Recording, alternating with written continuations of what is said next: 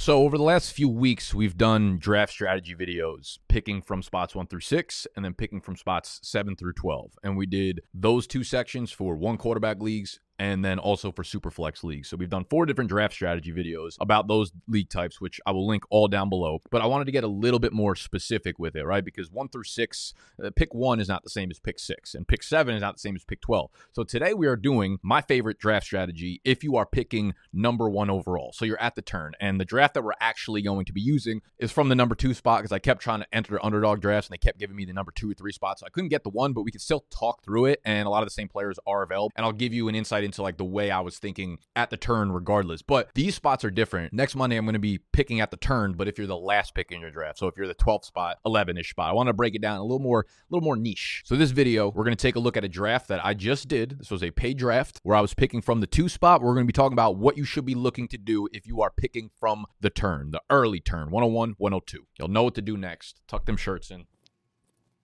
flex them traps. Let's eat.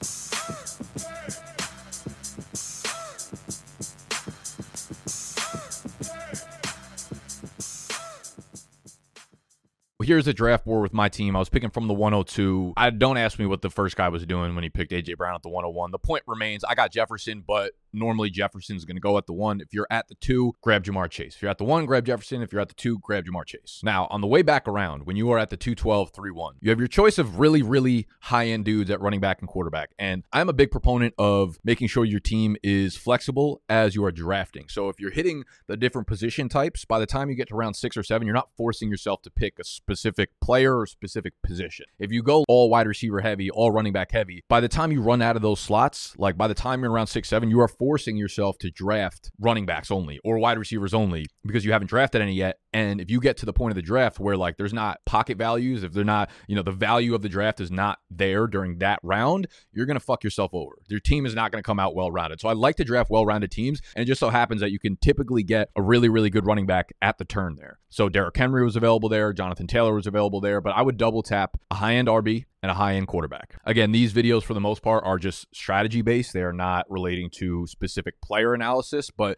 that's where I would go. So the team would be looking like Justin Jefferson, Derrick Henry, or Jonathan Taylor, and then Josh Allen. If Patrick Mahomes fell there, if Jalen Hurts fell there, would be fine with them as well. So your team so far has a wide receiver one, an RB one, and a QB one. And the flexibility here is beautiful because by the time you get to the four or five turn, the amount of flex options available are Mwah. So I would tailor these picks to fit your league settings best, right? Like if you start three wide receivers and it's full PPR, maybe you want to go back to back wide receivers here. I got no problem with that. I got no problem fading running back until later on into the draft if your settings dictate you doing that. If you only start two wide receivers and it's like half PPR or standard scoring, I would probably take another running back at the turn here. At least go running back wide receiver. So I took Aaron Jones here and then I took Brandon Aiyuk on the way back. But again, you can replace Aaron Jones with Najee Harris or any of the running backs that went after him. Miles Sanders, Dameon Pierce, any of the guys that you really like. And same thing with Brandon Aiyuk. Drake London, Christian Kirk, but you're getting a rock solid RB2 and a rock solid wide receiver 2. Now, sixth round, this this one hurt a little bit, I'm not to lie. Kyle Pitts is not necessarily a guy I'm looking to draft much of this year. And I was really hoping Dallas Goedert or Darren Waller fell to me at 6'11, but they went at the 6'8 and the 6'9. In this situation, I would have no problem like double tapping wide receivers again if you have, you know, if you start three wide receivers and you have a flex spot, or if you start two wide receivers and have two flex spots. You could start up to four wide receivers, I have no problem drafting four wide receivers before you draft your first tight end. I also don't have a problem doing that with running backs either, because I want to throw up a tweet on the screen that Hayden Winks, who works for Underdog, basically started tweeting out some data from previous years of underdog tournaments and underdog drafts. And he was saying like the percentage of weeks where the number one scoring team on underdog had a wide receiver as the flex, right? People are obsessed with drafting wide receivers in underdog because you start three wide receivers and you start two running backs and then there's one flex spot for it. Percentage of teams with the best scoring team on a weekly basis,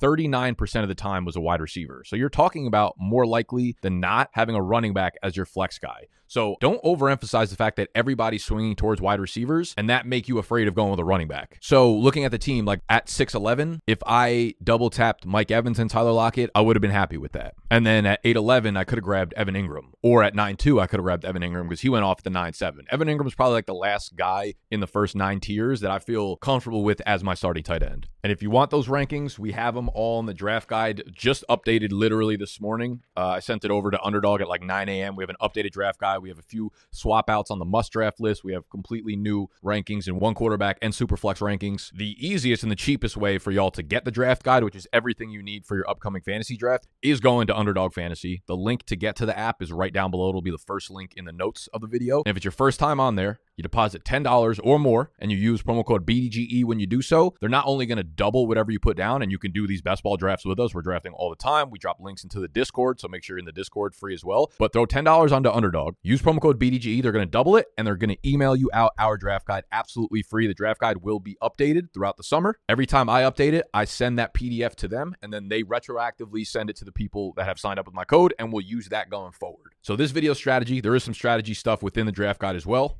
But if you want the player rankings and all that kind of stuff, our must draft list or all fade list, the draft guide is the best place to get that. Underdog Fantasy, promo code BDGE. If you're in a state that doesn't do underdog, you can cop the draft guide raw, more expensive at BDGE.shop. So we grabbed Kyle Pitts at 6'11. Looking back, not proud of the pick, but it just was what it was. And then I grabbed two more wide receivers. We got Tyler Lockett at the 7 2, which I absolutely love. And then Brandin Cooks at the 8 11. Another dude that I really, really like based on where he's getting picked right now at the 8 11. I think he's going to be a really nice impact player for the Dallas Cowboys. Now, he had a shitty year with Houston last year, obviously, but like he wanted no part of that offense. He didn't want to be there anymore. And why would you, based on how the offense operated? Now he's kind of rejuvenating himself in this Dallas offense, which I think is going to end up passing the ball a lot because they're not really adding running backs to the situation over there. And Dak is there and CeeDee's there, and Michael Gallup's coming back from the ACL. So I, I like Brandin Cooks as a sneaky, nice, like wide receiver three flex play. And at this point in the draft, we have all of our slots filled up, right? We have our top QB and Josh Allen. We have Kyle Pitts as our tight end. We've got four rock solid wide receivers, in my opinion Justin Jefferson, Brandon Aiyuk, Tyler Lockett, Brandin Cooks, and then Derrick Henry, Aaron Jones as our running back. So there's not really a hole in our lineup.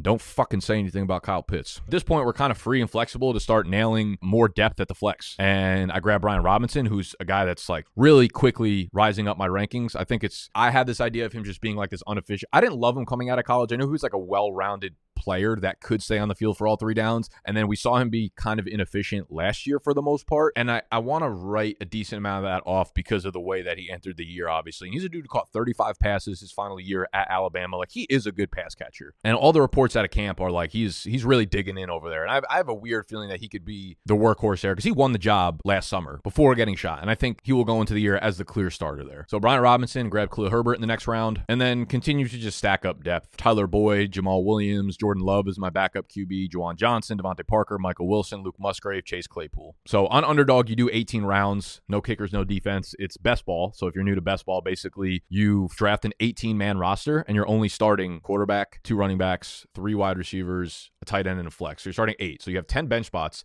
and it automatically starts the best players at every position for you each week. It's three dollars minimum to enter a draft. There's three dollars, five dollars, up to like a thousand dollar buying drafts. And at the end of the year, you come back and you either won money or you didn't win money. All based on drafting. If you're good at drafting, you're going to win a lot of money on this site. But there's no waiver wire. There's no sit starts. It's just the best players on your roster get put into the lineup each week. Drafting from the turn, obviously I was at two, but same players are pretty much available there. I don't think the strategy shifts based on, you know, one ADP spot. So at the one, you're drafting Justin Jefferson. At the two, three turn, you're usually able to get a high end running back that falls and a high end quarterback. Four or five turn, we're looking at flex plays. Etienne, Aaron Jones, DJ Moore, Brandon Aiyuk, Najee Harris, Drake London, Christian Kirk, Miles Sanders, Dameon Pierce, Cam Akers. I know those guys are going later, but here's the thing about being at the turn. The one strategy difference you kind of have to have is you don't have the luxury of waiting for value to drop to you. You kind of have to get your guys and build your team as it comes to you. You know, you don't really have the luxury of being like, all right, you know, hopefully one of these three guys in this tier fall to me. You kind of just have to grab your guys. So if you're at the 5 1, you're really high on Dameon Pierce, but he goes at like the 5 11 to 6 6'3 every time, yeah, you're drafting him eight spots ahead of ADP. You either do that or there's no chance of you getting him on your team. So if you have guys that you really believe in,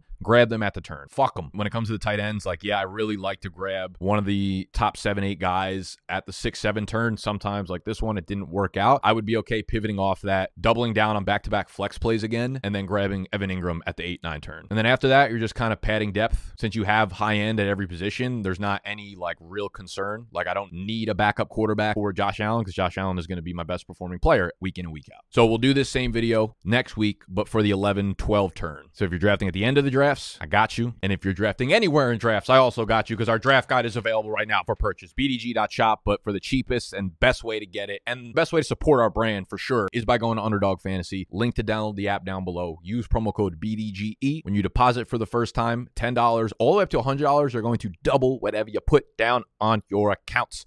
I love you, and I'll see y'all tomorrow.